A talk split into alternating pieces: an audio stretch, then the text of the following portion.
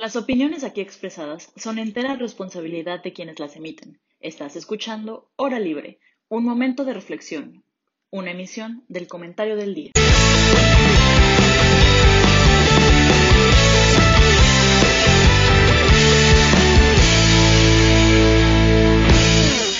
Eh, bueno, buenos días a todos. Espero que estén muy bien, que tengan un, muy buen inicio de semana, de fin de semana, perdón. Y qué mejor que empezar con una mesa de discusión tan interesante como la que tendremos el día de hoy. Aquí con mi compañero Jaime. Jaime, ¿cómo estás? Muy bien, Sergio, muchas gracias. Buenos días. Muy contento de estar aquí en la primera vez de nuestro compañero. Y así es, y el día de hoy tenemos el primer programa de nuestro compañero Ferran. Hola Ferran, ¿cómo estás? ¿Qué tal? Encantado de estar aquí. Bienvenido, bienvenido. Y eh, falta un integrante de unirse, pero está teniendo problemas de conexión, que es este, Ana Paula, ya la conocen todos, y esperamos que en breve se pueda empezar a unir. Y bueno, antes que nada, pues empezar con, bueno, Ferran, platícanos un poco sobre ti. Bueno, pues este, soy estudiante de gobierno y economía en la Universidad Panamericana. Estoy en cuarto semestre, eh, me gusta mucho el gobierno, no tanto la economía, no sé cómo lo voy a hacer con el año final de economía. Este, eh, desde chico siempre he estado muy interesado en la política. Este, soy de Barcelona eh, y yo creo que sería todo así como un resumen rápido de mí. Pues muy bueno, pues creo que para este tema podrás tener un poco una aproximación un poco distinta a la nuestra, ¿no? Porque pues, al ser de, de Europa creo que a lo mejor ves desde un punto distinto el tema, ¿no? Porque el tema de hoy es un tema que ha estado en los últimos días como que en boca de todos por, por el estallido de una próxima guerra, ¿no? El conflicto entre Rusia y, Ucrania. Entonces, este, no sé si alguien quiere empezar dando alguna pequeña síntesis de lo que está pasando. Pues no, no sé qué tanto una síntesis, pero un par de cosas que creo que son importantes de destacar. Este, Ucrania está en la frontera con Rusia y Rusia siempre ha tenido miedo de que Ucrania se vuelva demasiado cercana a Europa y Estados Unidos, que se alíe con ellos militarmente y entonces que Estados Unidos pueda poner eh, bases militares y soldados y tanques y todo tipo de activos este, defensivos o, u ofensivos en la frontera con, Ucrania, en la frontera entre Ucrania y Rusia, dentro del territorio ucraniano. Recordemos que tanto Rusia como Estados Unidos eh, tienen históricamente cierta paranoia, por ponerlo de alguna forma, de que el otro lo ataque, ¿no? No es tanto Obviamente no es una paranoia sin fundamento. Muchos estadounidenses están a favor de, atacar a los rusos, muchos rusos están a favor de atacar a los estadounidenses, pero al final del día no es algo que normalmente se entretenga con una posibilidad verdadera. ¿Por qué? Porque sabemos que si se lleva las últimas consecuencias, una guerra entre Rusia y Estados Unidos, se convierte en una guerra nuclear. Y una guerra nuclear es algo que ni Rusia ni Estados Unidos quieren, porque llegado a ese punto, pues las cosas no funcionan bien. El caso es que recientemente hay una zona en Ucrania que Rusia se ha querido anexar y que Estados Unidos lo está tomando como una declaración de guerra, como una declaración de conflicto, mientras que Rusia está diciendo que Estados Unidos está utilizando este, este conflicto en el que no se debería meter como una excusa para, para aliarse más con Ucrania, para acercarse a Ucrania y eventualmente incluir a Ucrania en la OTAN, que la OTAN es la organización de del Atlántico Norte, que es una organización militar, específicamente militar, que eso es muy importante porque a veces pensamos en la OTAN igual que, en la Unión Europea o que la ONU o que cualquier otra organización eh, a favor de derechos humanos o sociales o todo esto. No, OTAN es una organización militar. No es que esté bien, no es que esté mal, simplemente hay que saber, es una organización militar. Y Rusia piensa que esta es una excusa de Estados Unidos para acercar a Ucrania a la OTAN. Creo que esas serían como las primeras ideas que yo tendría al respecto. No sé si alguien quiere agregar más. Hombre, ahí hay un tema muy, muy importante que a lo mejor desde aquí, desde México, no se ve tan claro, pero en el caso de Europa es el precio del gas. Y es el hecho de que gas, este, Rusia controla la mayoría de las este, exportaciones de gas en Europa y que ellos al controlar las exportaciones controlan los precios. De hecho, la cantidad de subida de precios que ha habido en electricidad en los últimos meses en Europa, que han sido gigantescas, este, en, España se están pagando precios absurdos por la luz, este, ha sido como consecuencia de que Rusia ha estado este, ellos han controlado el precio y lo han estado subiendo. Entonces, parte también de la preocupación que hay es el hecho de que si entran en conflicto estas dos partes, pues Rusia directamente va a cerrar el grifo y además también va a cancelar la construcción del nuevo gasoducto que se estaba planeando. Sí, tocas un punto muy importante porque creo que Rusia no es tan vulnerable como, como la podrían ver, ¿no? porque muchos dirían, ah, pues, o sea, no tiene nada que ofrecerle a Europa, ¿no? Al contrario, y más en estas épocas de frío, que no me dejarás mentir, Ferran, pero creo que en Europa los inviernos son muy, muy fríos. Y el gas es fundamental y el 40% del suministro del gas llega de Rusia. Entonces, pues sería catastrófico que pues, dejara de llegar el gas, ¿no? Entonces, creo que por eso también el, tema es muy crítico y más en estas épocas. Y pues aparte, el tema creo que lo podemos abordar desde distintas aristas, porque históricamente Ucrania y Rusia han sido muy unidas. De hecho, la primera Rusia estuvo en Ucrania, entonces... Pero pues la historia de Ucrania moderna inicia acabando la, la Guerra Fría, ¿no? Con la integración de la URSS surge así que la República de, de Ucrania y pues siempre ha tenido problemas de corrupción, problemas de... Nunca ha sido un, estado pacífico, un estado democrático. Ojo, no, no confundamos, no ha sido un estado pacífico con... Tiene quién sabe cuántas muertes al día como aquí en México. México sí, no, no, es muy diferente. Porque, o sea, un, estado pacífico me refiero a que siempre ha habido revueltas de, o sea, porque siempre ha estado la, la opción de irte a, con la Unión Europea o irte con Rusia. Entonces el país está dividido en dos. Y un punto muy importante creo que llegó en, a principios de, de la década de, de los 2010, 2011, que fue que el pueblo votó por unirse a la Unión Europea. Y a partir de, este suceso se empezó a desencadenar una serie de conflictos con, con, con Rusia, ¿no? Porque pues, hombre, ¿quién quisiera que tu hermano menor se vaya con tus que con tus rivales, ¿no? Entonces sería como muy contradictorio, ¿no? Y debido a eso, pues empezaron, pues la anexión de Crimea, este, la, el apoyo a los separatistas de las regiones de Lugansk y de Donetsk, que son dos regiones que están muy pegadas a Rusia, este, pues así que la, la desestabilidad política. Entonces creo que eso de quererse unir a la Unión Europea está en todo su derecho, pero creo que no lo, no lo no, no vieron todas las consecuencias que pudiera contra esto con Rusia, ¿no? No sé qué opinen ustedes al respecto. Yo tengo la duda de qué tanto es una violación a la soberanía nacional eso. Entiendo, entiendo perfectamente bien la posición de Rusia, sobre todo en el tema de la OTAN. En el tema de la OTAN sí siento que, que es mucho más fácil argumentar a favor de Rusia. Incluso si no estaría yo totalmente de acuerdo, lo entiendo perfectamente bien.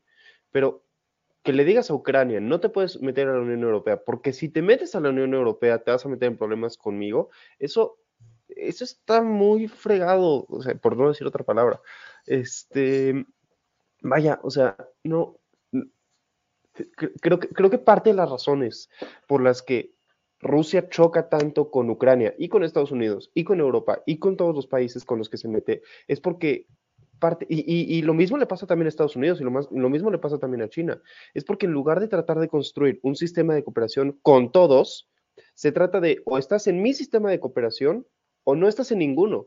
O sea, en lugar de que, de que Rusia hubiera salido a decir, qué bueno que Ucrania se está metiendo en la Unión Europea, vamos a usar a Ucrania como un puente entre, entre la Unión Europea y Rusia para fortalecer el mercado y, fortalecer la, la economía, la sociedad, lo que ustedes quieran o sea, tomarlo como una oportunidad para construirse adelante, Rusia lo toma como una amenaza. Y de nuevo, entiendo, hay situaciones hostiles, hay, intenciones hostiles por parte de ambos lados, pero las intenciones hostiles también vienen de, de, tweets y de información y de publicaciones desde arriba. Cuando el gobierno ruso te dice, miren cómo Ucrania nos está traicionando, pues claro que te enojas, claro que tú como ciudadano ruso te enojas y entonces empiezas a decir malditos imperialistas, malditos europeos, malditos americanos, malditos gringos, etcétera, etcétera, etcétera. Si y, e insisto, lo mismo pasa con Estados Unidos. Situaciones en las que México se ha tratado de acercar a otros países, situaciones en las que México se ha tratado de acercar a Cuba, por ejemplo, para Estados Unidos han sido una red flag, ¿no? De que si te acercas a alguien más, vete terminando conmigo y todo eso. Es claramente, señoras y señores, si su novio o novia les hace eso, eso es un comportamiento tóxico. Si su país de al lado les hace eso, eso es un comportamiento tóxico. Pero bueno, este, nada más creo que por más que quiero estar de acuerdo con, con el tema de que de que, Ucrania no midió las consecuencias de unirse a la Unión Europea, tampoco siento que, Ucrania tenga que, vivir con esas consecuencias. Tendríamos que más bien preguntarnos por qué vive con esas consecuencias, o sea, ¿por qué, por qué estamos permitiendo que viva con esas consecuencias? Tú, Ferran, adelante.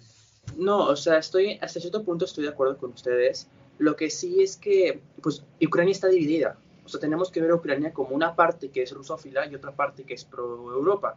Cuando ocurre la revolución del Euromaidan, por, este, por ahí del 2013, este, este, Ucrania, Ucrania, estaba completamente dividida. So, una parte de la, ciudadanía de Kiev, que era más este, pro-Europa, pues armó una revolución, este, destituyó al presidente en un proceso bastante irregular, que el presidente tuvo que huir a Rusia este, y se instaló un gobierno pro-occidental.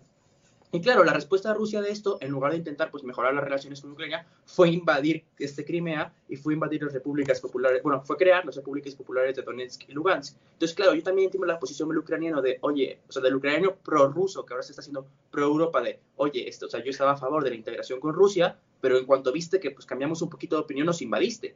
Entonces, ¿cómo nos va a ir después de este, de si seguimos con la intención de, de acercarnos a Occidente? Pero pues también tenemos que ver esto como el conflicto que hubo con este Cuba en la crisis de misiles. Es decir, este, todo el conflicto de la crisis de misiles comenzó porque no fue porque Rusia quisiera poner misiles en Cuba, fue porque Estados Unidos decidió poner misiles Júpiter en Italia y en, y en Turquía. Y eso amenazó directamente a la Unión Soviética. Y la Unión Soviética respondió poniendo misiles en Cuba. Este, y, a Estados Unidos le molestó muchísimo que en su jardín trasero pusieran misiles este, yo entiendo perfectamente la posición de, Rusia de que, oye, en Crimea, en, digo, en, Ucrania, que estoy cerquísima, este, me quieres poner a mí, o sea, quieres adherir a la OTAN y este, ponerme misiles a mí. O sea, yo también entiendo esa parte de la seguridad nacional, pero pues hay que respetar la voluntad de, los, de, Ucrania, pero también cómo podemos este, intentar entender un país que está dividido por una parte y dividido por otra. Y tampoco estamos hablando del hecho de que estén partidos por la mitad. Es que hay pueblos en mitad de Ucrania que opinan este, a favor de Rusia y el pueblo al lado opina a favor de Occidente. O sea, estar, si hubiera un conflicto en Ucrania, yo creo que estallaría una guerra civil en Ucrania por parte de las personas rusófilas y por las parte de las personas pro Occidente. Sí, y aparte, pues creo que digo, siempre eh, Rusia se ha tratado de mantener mucho al margen de, de, Occidente, ¿no? Cuando creo que Rusia está muy en contra de la Unión Europea. Y justamente Ucrania ha servido como un tipo de estado colchón entre la Unión Europea y Rusia, justamente porque separa a Rumania, separa a, Hungría, todas estas este, naciones del este de Europa de Rusia. Entonces ha servido como un estado que ha evitado que haya como una frontera directa entre Rusia y, em, ¿cómo se llama? Y la Unión Europea. y si Rusia... ¿ah? ¿Sí? Perdón que te interrumpa. Me, llamó muchísimo la atención lo que dijiste, Fernán. Les quiero preguntar, porque la verdad es que yo no sé, ¿qué quieren, qué prefieren, o sea, el, grueso de la población ucraniana, ¿cuál sería su resolución ideal para este conflicto? Porque tienes razón, está dividido, hay prorrusos y antirrusos, digamos este, que no fue la palabra que usaste, pero este, rusófilos, dijiste. Este, sí. como que, como que no lo había pensado, estamos tan enfocados en los intereses de Estados Unidos y de Rusia que de repente se nos olvida que pues, también hay gente ahí, ¿no? Y tienen derechos y, derecho a, sentirse nacionales de, de una o de otra, o, incluso ucranianos, pero no sé, me, dio curiosidad pensar en, en lo fácil que, se nos diluyen estas personas. Perdón por la interrupción, Sergio. Ah, no, te preocupes, al contrario. Pero sí, nomás para tener esta idea del Estado colchón que a lo mejor también por eso nunca se había intentado hacer algo más allá con Ucrania, porque así como Afganistán funcionó de Estado colchón entre el Reino Unido y el Imperio ruso para que no se vean de trancazos en, que en Asia Central, Ucrania pudo haber funcionado un tiempo como, un estado cochón para evitar conflictos entre, ahora sí que la OTAN y, Rusia, conflictos económicos o políticos entre la Unión Europea y Rusia, y justamente la adhesión de, Ucrania a, más que nada yo creo que a la OTAN, porque la Unión Europea no lo, no lo vería tan peligroso, pero a la OTAN sí pone muy en riesgo a Rusia, porque pues no solo es ahí, porque también en el caso de Turquía, hemos visto que siempre hemos visto noticias de que dron de drones de estadounidenses cruzan la frontera de Rusia con Turquía y y amenaza y, lo contrario, ¿no? Entonces, ya tener otra frontera con la OTAN ya se vería, sería algo complicado para, de manejar para Putin, ¿no? ¿Qué digo? Como está diciendo, la soberanía de cada nación es fundamental y si ellos quieren unirse, pues tendrán todo el derecho, ¿no? Pero, pero sí también hay que considerar así que la geopolítica de, de, de cada nación, ¿no? Y creo que es algo muy complicado de, así que para manejar en este momento. O sea, en este mismo sentido que mencionas lo del Estado colchón, pues esa era precisamente la intención del Pacto de Varsovia en su momento con la Unión Soviética. O sea, poner una serie de países que hicieron una especie de barrera. Porque pues pensemos en un momento en la geografía de Rusia. O sea, tú no puedes atacar este, Rusia por el Cáucaso, porque tienes unas montañas gigantes impenetrables. No los puedes atacar por Afganistán, porque tienes unas montañas gigantes impenetrables. Por China está súper complicado por los desiertos.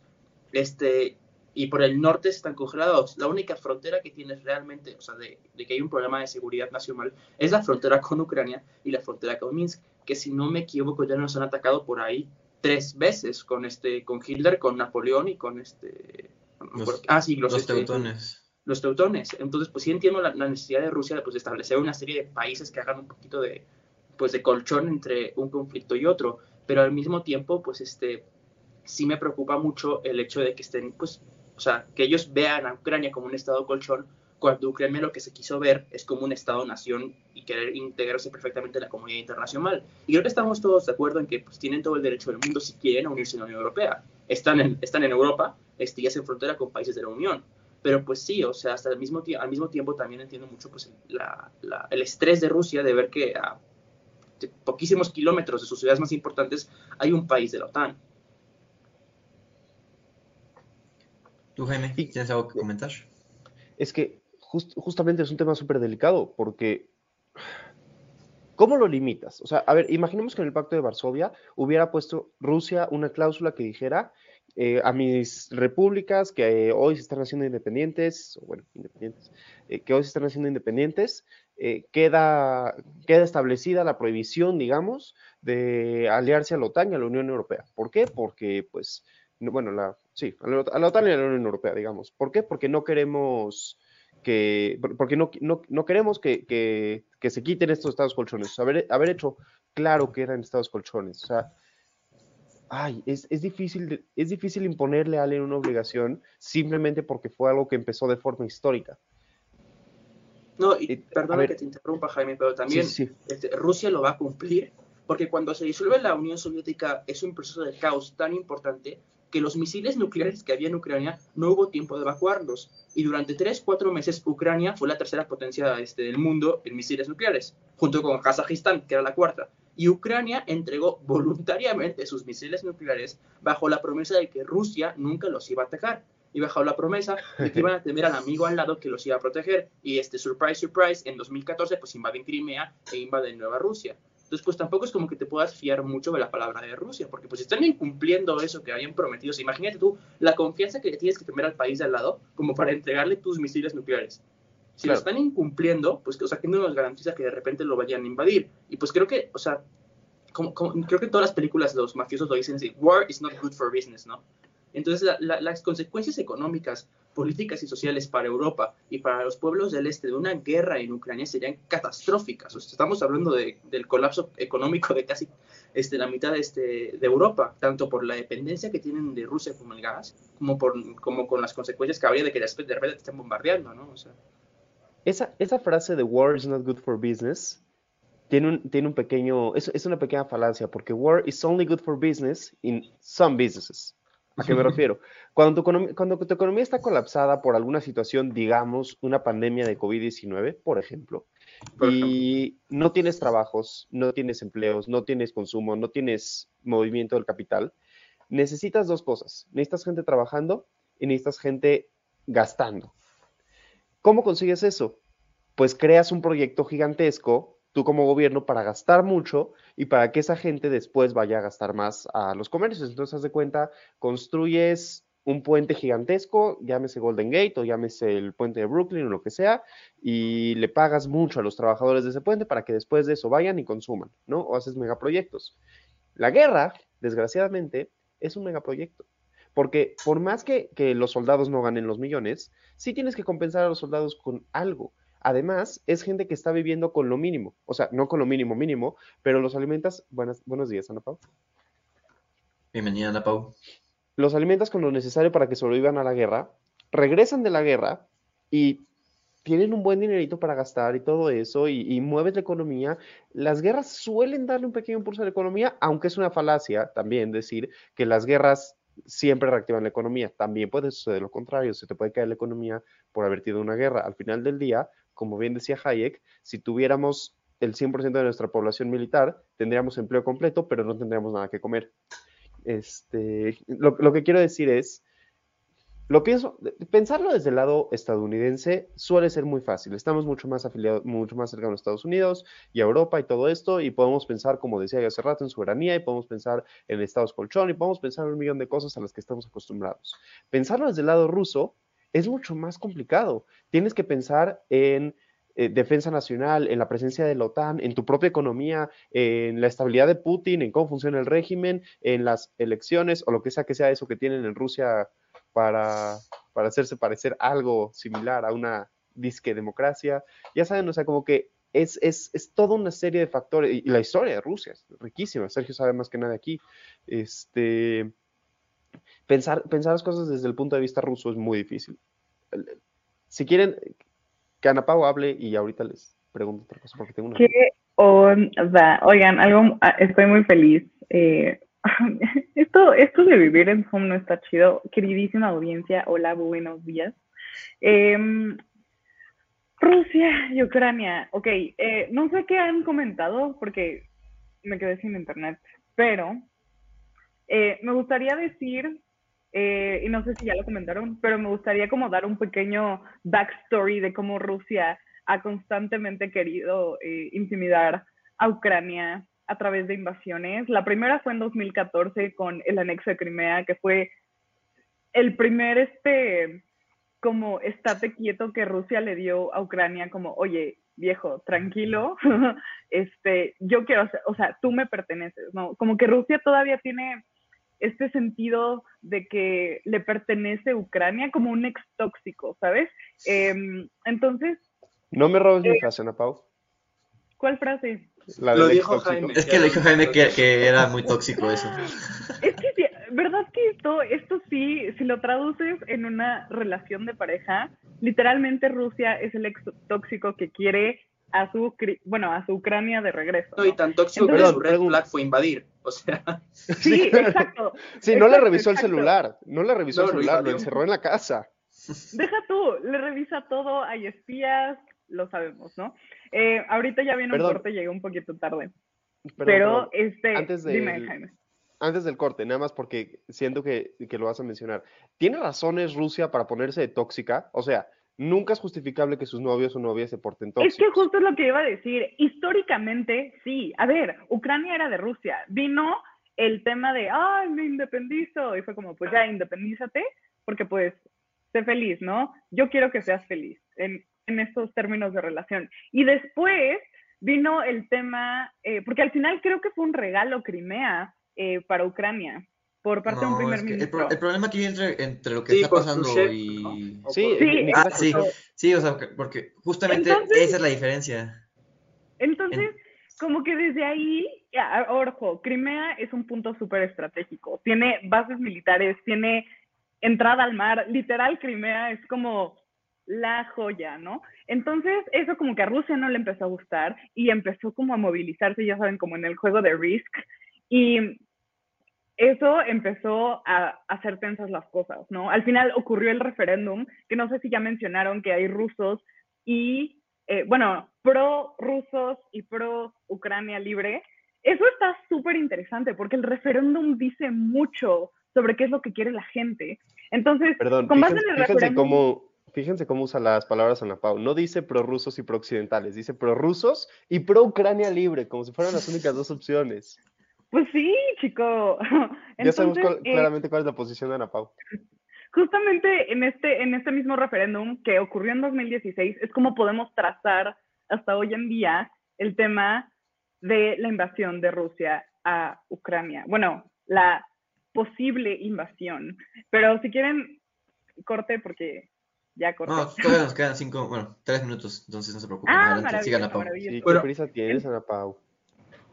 Ah, este, una disculpa. Y, y entonces esto que eh, siento que es una pseudo justificación el tema de la OTAN, creo que viene desde, desde que Rusia quiere reanexar a Crimea.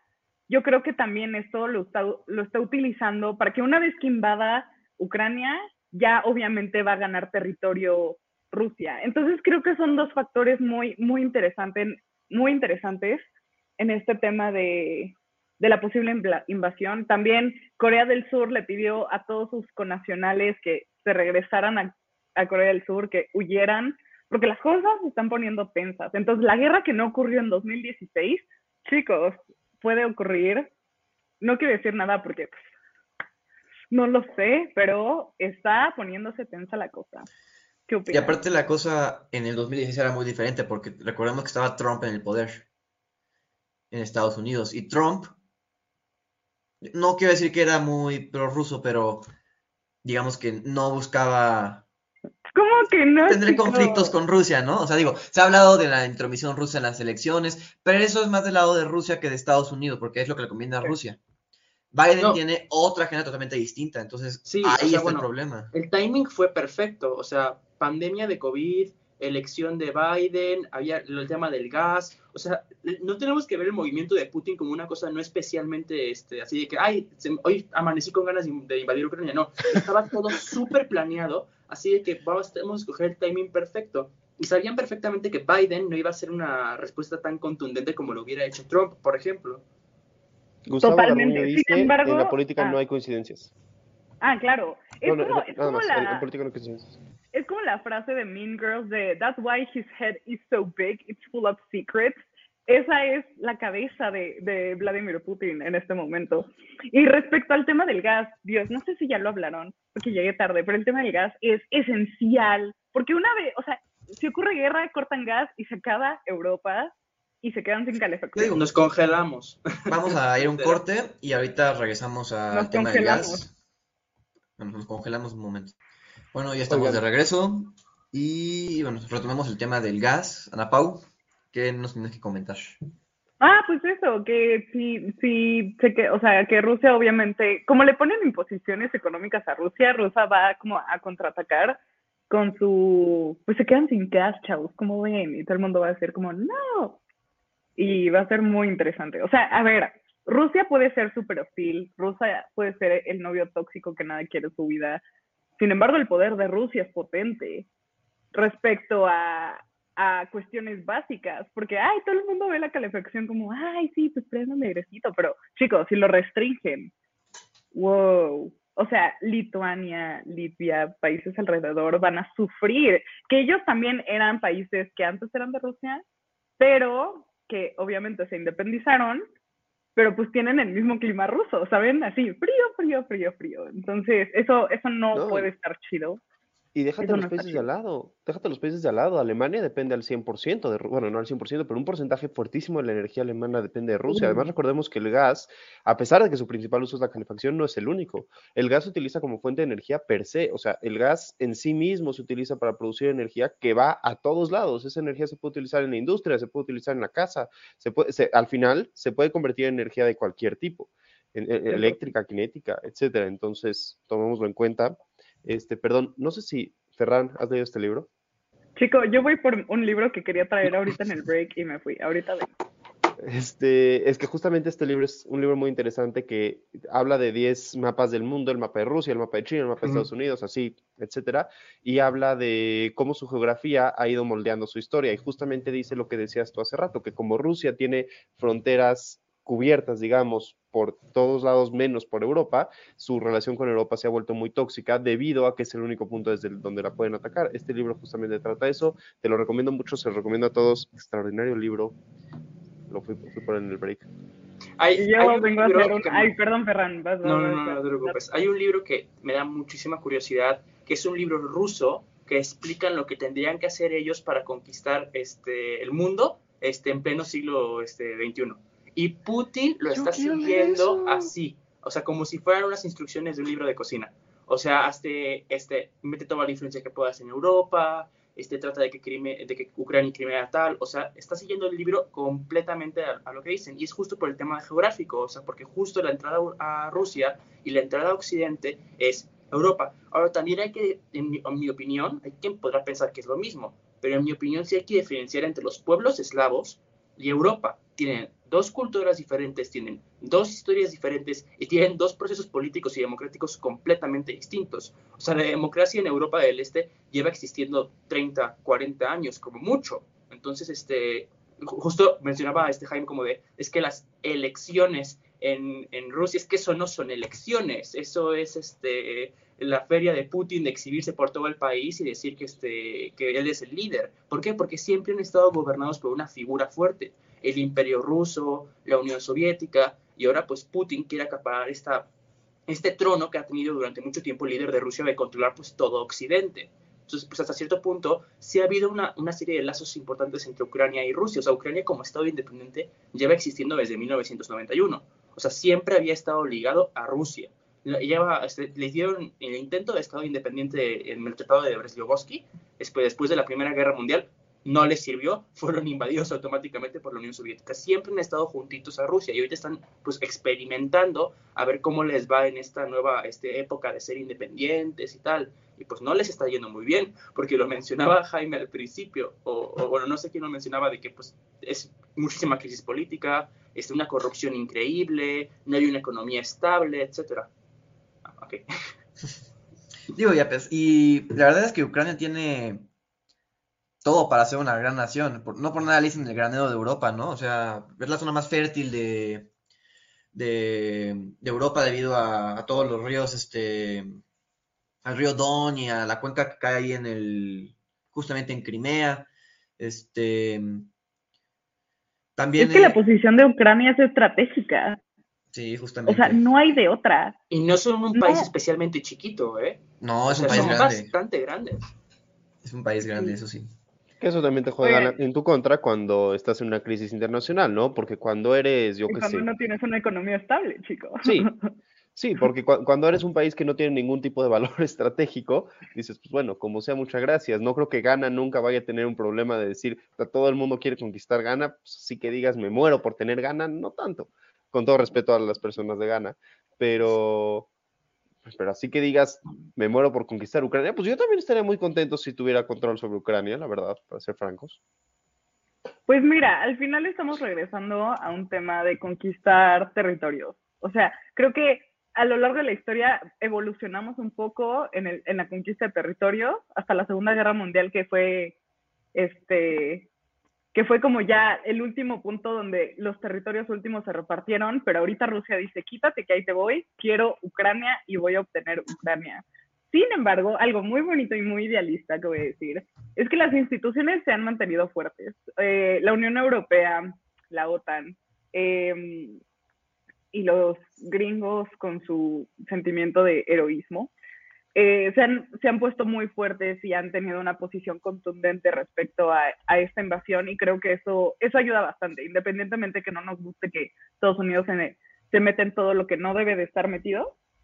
Eh, creo, que, creo, que es un, creo que es un buen aire de esperanza. Y también aprovecho para recomendarles un libro, queridísima audiencia. Se llama The Road to Unfreedom de Timothy Snyder. Este libraxo explica lo que es Rusia hoy. O sea, cómo a través de ciertas ideologías que escribió un vato que no me acuerdo quién, em, que aquí explican quién, que era un escritor, es como Rusia em, se consolidó como un país muy autoritario con un plan muy puntualizado, como ya decía Ferran. O sea, con una receta de cocina que si la siguen, saben que van a reinar el mundo, independientemente a quién se llevan entre las patas. Pero este libro te ayuda a entender justamente las relaciones de Rusia eh, de forma interna, o sea, cómo Rusia se consolidó y también cuál ha sido su relación con Estados Unidos y con Europa. Entonces, highly recommend, es Del mismo autor, Timothy Snyder, hay un libro que se llama Sobre la tiranía, que tiene como las 20 claves para construir una tiranía échenle un ojo, muy bueno, lo cité en mi tesis.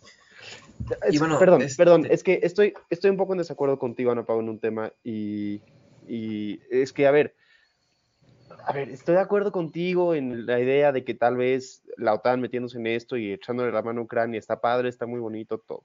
Pero primero que nada, Estados Unidos no va a hacer lo mismo en otra situación. No está No muy a- bonito. No estoy diciendo que esté bonito. Da un aire de esperanza.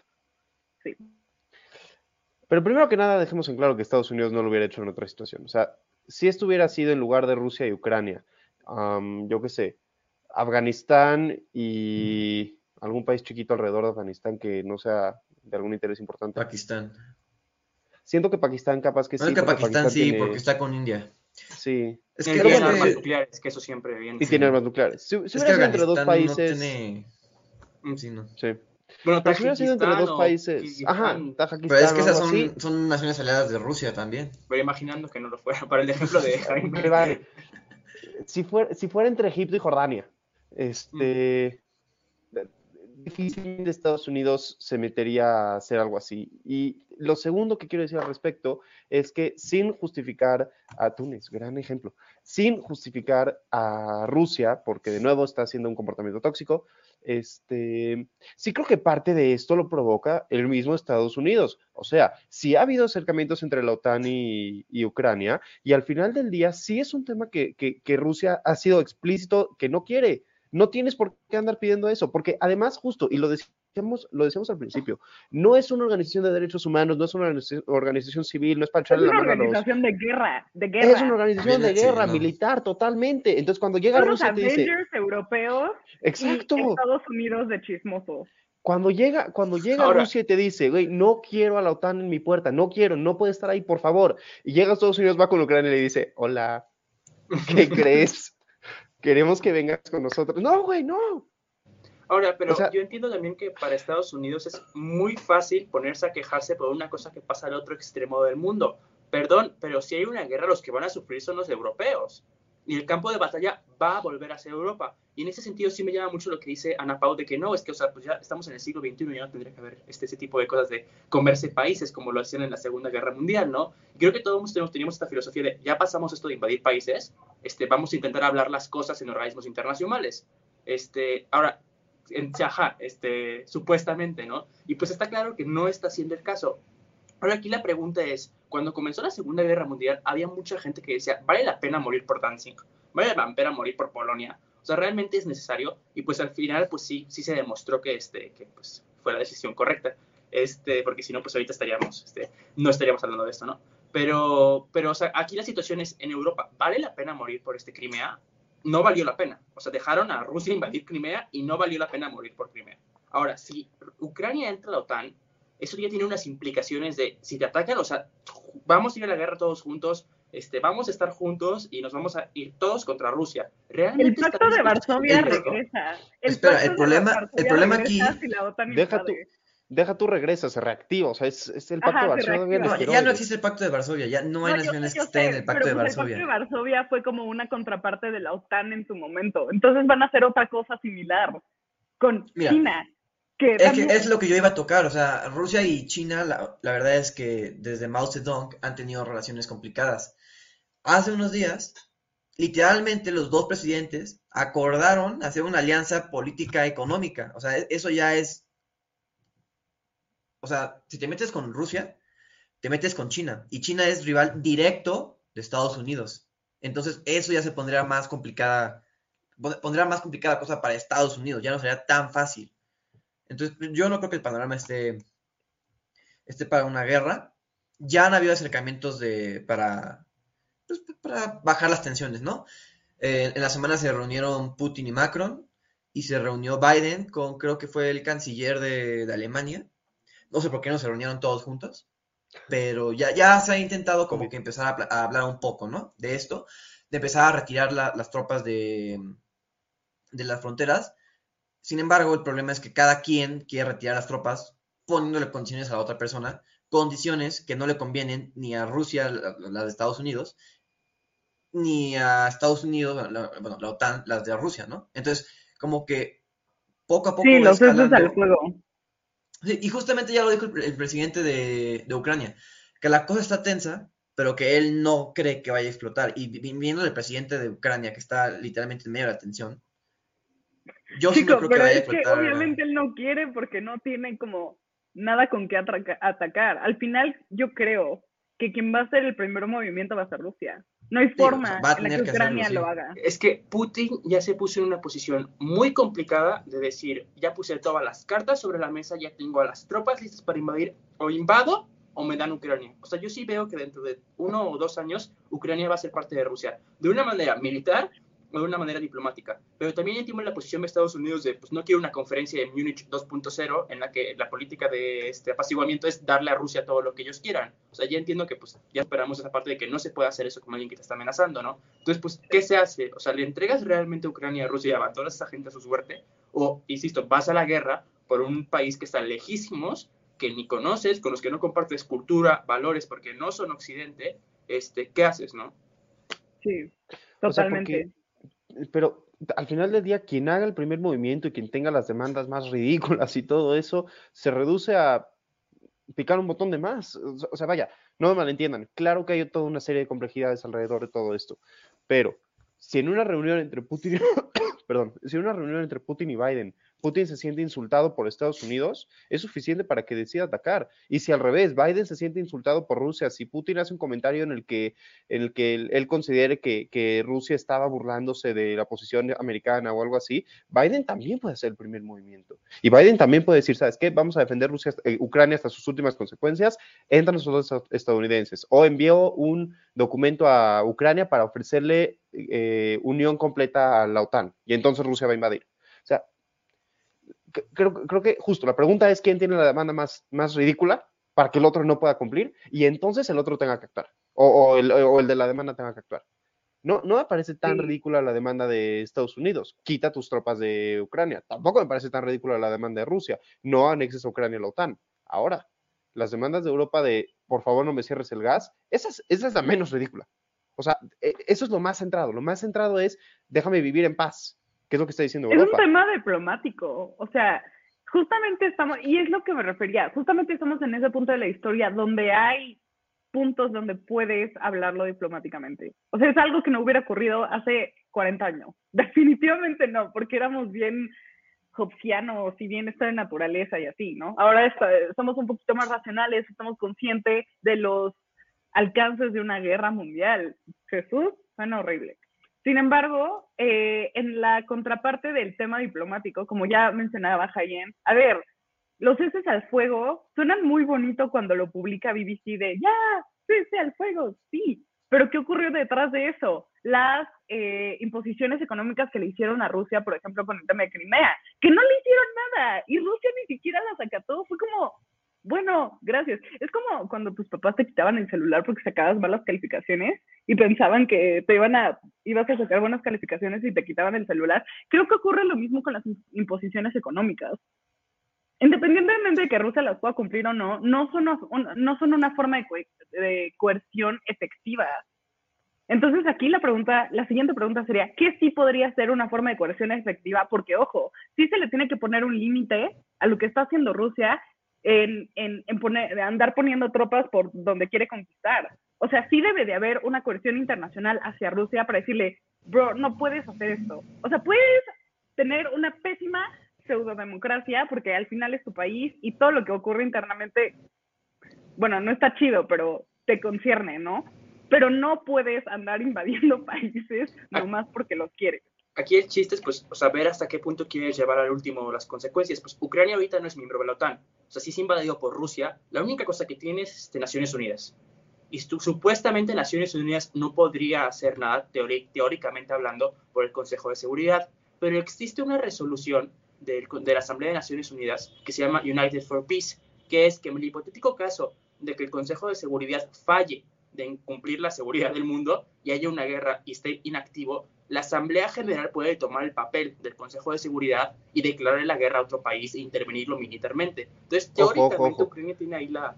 No puede, no puede declararle la guerra a las Naciones Unidas. Lo que puede hacer es que los cargos azules intervengan como como cuerpo militar para, justo, como colchón, entre Pero dos solo fuerzas si atacantes. atacan a los cuerpos azules pueden reatacar. Pero eso, Sí, o sea, es que también el Rusia tendría que atacar. de Naciones Unidas es un desastre. O sea. Pero teóricamente, pues Ucrania podría acudir ante Naciones Sí. Unidas y decir, oye, mira, ¿sabes qué? El Consejo de Seguridad está fallando al no poder este, pues, tener seguridad en el mundo, que intervenga la, la Asamblea, o sea, la Asamblea General y que pues me echen la mano ellos. Y pues al fin y al cabo, pues la Asamblea General es normalmente pro occidente, porque ahí el- el- entra el tema de Claro. este, ver cuántos países hay. De países. financiamiento. Te- teóricamente está, está Naciones Unidas, pero aquí la pregunta es, pues, ¿están también, o sea, los soldados de Zimbabue están dispuestos a ser mandados a Ucrania con tal de evitar que Rusia No, los esté no. invada? Pues no sé. Ahora, que ahora que decías- tocas este tema de Naciones Unidas, me gustaría decir algo que ocurre en el derecho internacional. Estados Unidos se involucra en otros países pro- escudándose de un principio legal de derecho internacional que se llama unwilling and unable, que es cuando un país eh, no está dispuesto, unwilling, a atacar, Estados Unidos eh, utiliza este principio para decir, bueno, si tú no atacas, yo ataco porque también este problema me involucra a mí en tales y tales y tales. Pero no, lo involucra, Y- no los involucra a ellos. Involucra a Sí, Alemania, verdad es que involucra no. a España, involucra sé, yo Inglaterra, sé. involucra a toda Europa, involucra a Medio Oriente, involucra a China, involucra prácticamente todo el mundo, menos, a Estados. Unidos. Y Sí, o Latinoamérica. sea, Estados Unidos teóricamente podría decir, oye, mira, esto está pasando al otro lado del continente, yo me lavo las manos, arréglense los europeos y los rusos, ¿no? Claro. O sea, a mí me da la la impresión segunda- de que si vamos, me, me da la impresión de que si vamos a, a tratar de defender la intervención estadounidense en todo esto y cómo va a jugar que al respecto y todo eso, la, la primera pregunta que tenemos que hacer es ¿Qué están si realmente les toca. O sea, si realmente hay algo aquí que los esté, que los esté tocando. Y me, da la impresión de que la respuesta es que no. síndrome- tienen síndrome de héroes, justamente porque ahorita Estados Unidos es la potencia, cree que tiene que salvar a todo el mundo. Literalmente es como Luisa de Encanto. Quien haya visto Encanto, véala, es una super película de, de que todo me lo ponen a mí porque yo soy capaz de hacerlo. Es impresionante este síndrome de, de, de tener que salvar todo y mantener justamente el orden social liberal democrático. Porque al final Estados Unidos eso es lo que es, independientemente de sus bemoles, obviamente. Pero si Estados Unidos no se mete, no busca restablecer este mundo o este orden liberal, eh, no voy a decir pacífico, porque una guerra es todo menos pacífica, pero este orden liberal de mantener todo como en aguas tranquilas, no hay forma en la que Estados Unidos pueda justificar su eh, autonombramiento como potencia del orden liberal. No, y ya van varias veces que no les funciona, ¿eh? O sea, dejaron Irak peor de lo que lo encontraron. Dejaron Libia peor de lo que lo encontraron. O sea, Todo lo que tocan lo Afganistán. hacen. No si todo pero tocan lo 90%. des- No, todo lo que tocan lo destruyen. No conozco una nación en la que haya habido una guerra, en la que Estados Unidos haya salido y haya sido próspera. O sea, lo que pasa es cuando Estados Unidos va a la guerra por intereses americanos, ¿no? Porque no es lo mismo decir, este, vamos a ir a la Segunda Guerra Mundial porque, Sí, no. está, porque Hitler está acabando con Europa y Sí, tenemos no, que, no. que pararlo y todo eso porque de verdad hay un interés concreto, completo, que esa es una buena pregunta. Si tuviéramos pruebas claras de que Rusia, como dice Ferran, tiene el plan para conquistar el mundo y de verdad Rusia está en proceso de conquistar el mundo, ok, entonces va, estás, estás entrando a Ucrania porque tienes que tener un plan verdadero de Rusia de acabar con Europa, ok, va. Pero mm, si no es así y tu, tu único objetivo es entrar a Ucrania por intereses americanos, ok, intereses americanos significa voy a pasar por encima de la población, me vale, aquí el chiste es detener a Rusia, aquí el chiste es detener a los talibanes, aquí el chiste es detener a Saddam Hussein, aquí el chiste es detener a you name it, pero no, no es ayudar a alguien, no es mejorar la vida de alguien. Y tampoco tiene esa intención Rusia. Creo que es parte de la idea de- entre la diferencia entre conquistar un territorio e imperialismo per se. Sí hay instancias en las que dices, yo voy a conquistar este territorio porque la población de ese territorio este, está afectada. como Costa Rica. es difícil. Ajá, justo. En, en Latinoamérica es súper común darte cuenta de estas Sí. cosas. O sea, que no es Este, y pasa- imperialismo, pero literalmente ayudas. Exacto, y pasa, pasa mucho con milicias también, ¿no? Por ejemplo, los zapatistas que dicen, nos estamos levantando porque la gente está muy mal, y no es en defensa de los zapatistas, todo el mundo sabe que yo soy totalmente antizapatista, pero esa es la idea detrás de su levantamiento, la gente está muy mal, tenemos que hacer algo al respecto. No es lo mismo que decir, los intereses americanos están siendo afectados, Dios líbrenos y sálvanos y vamos contra Rusia. No manches.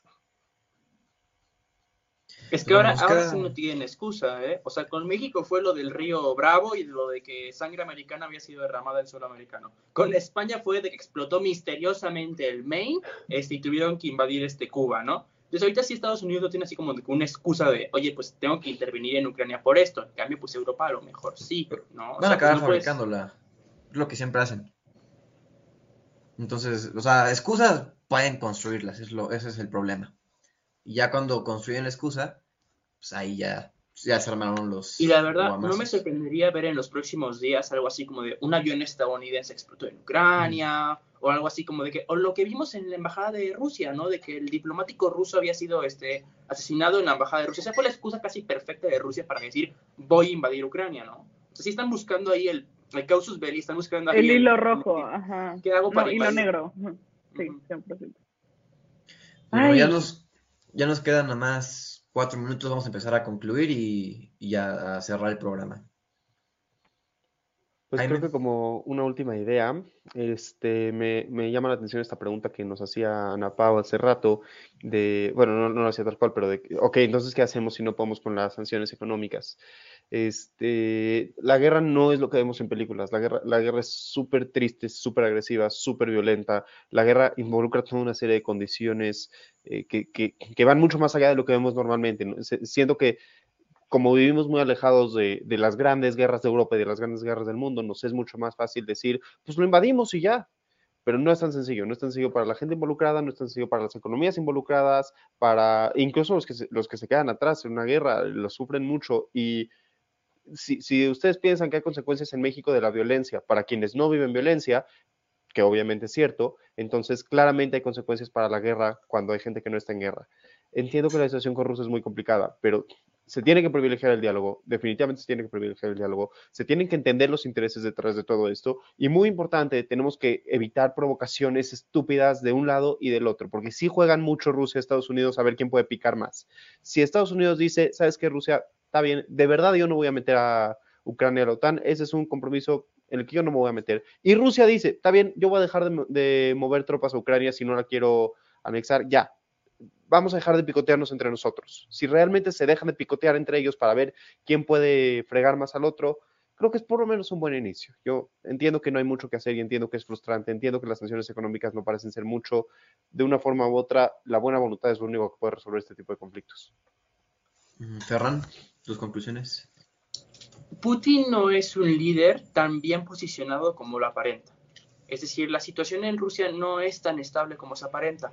Las últimas elecciones, o sea, no las, las ganó Putin, pero por un margen real extremadamente estrecho porque el Partido Comunista subió muchísimo y todo y que pues no se reflejó porque pues democracy en, Rusia no existe, este, el Partido Comunista está a esto de quitarle este, la posición a Putin. Entonces Putin ya jugó sus cartas y es o invado y me anexo Ucrania, ya le prometí a todo el mundo que lo voy a hacer, este, si no lo hago, entonces no solamente quedo mal con mi pueblo, sino también con mis este, relaciones internacionales, o lo hago o, este, o no lo hago y pierdo toda la credibilidad que me han tardado 20 años en construir, bueno, no, como 15 años este, en construir.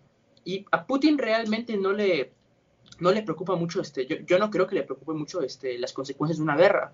O sea, cuando, cuando cae Yeltsin, este, eh, y la economía rusa se encuentra este, al borde del, abismo y se privatizan todas las empresas, lo que hizo Putin para recuperar esas empresas fue crear una crisis económica en Rusia para comprarlas a precio bajo y poder nacionalizar todo a buen este precio, dándole igual las consecuencias este, económicas que hubiera en Rusia y dándole igual cuánta gente se fuera a morir de hambre y crear una crisis económica artificial para poder construir, para poder comprar las empresas. Entonces no creo que esté muy, muy así preocupado por, este, por las consecuencias humanitarias de una guerra y la verdad es que está en una posición muy complicada. Entonces yo sí creo que dentro de unos pocos meses este, Ucrania va a acabar formando parte de, de Rusia o se va a alcanzar un acuerdo en el que, mira, o sea, no soy ni de la OTAN, pero tampoco soy de Rusia y me quedo ahí como en tan territorio neutral.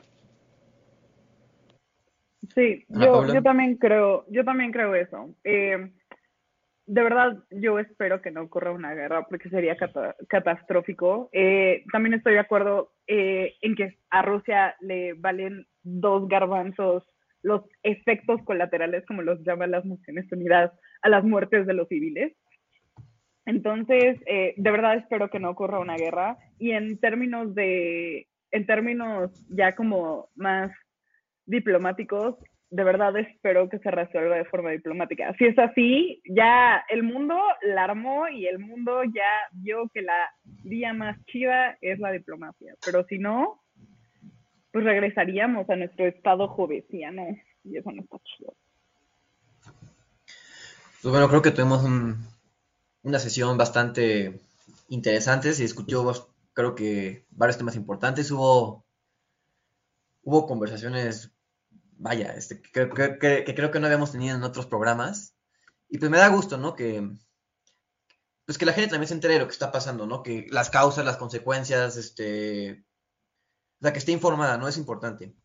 Y bueno, este, no dejen de seguirnos en nuestras redes sociales, en flow.page, diagonal comentario del día, eh, hora libre y voces universitarias. También tenemos este, nuestras redes en Instagram, en, en Spotify, en en Twitter, en YouTube, están aquí abajo para que pues, nos sigan y estén informados de todo. Suben siempre contenido muy interesante.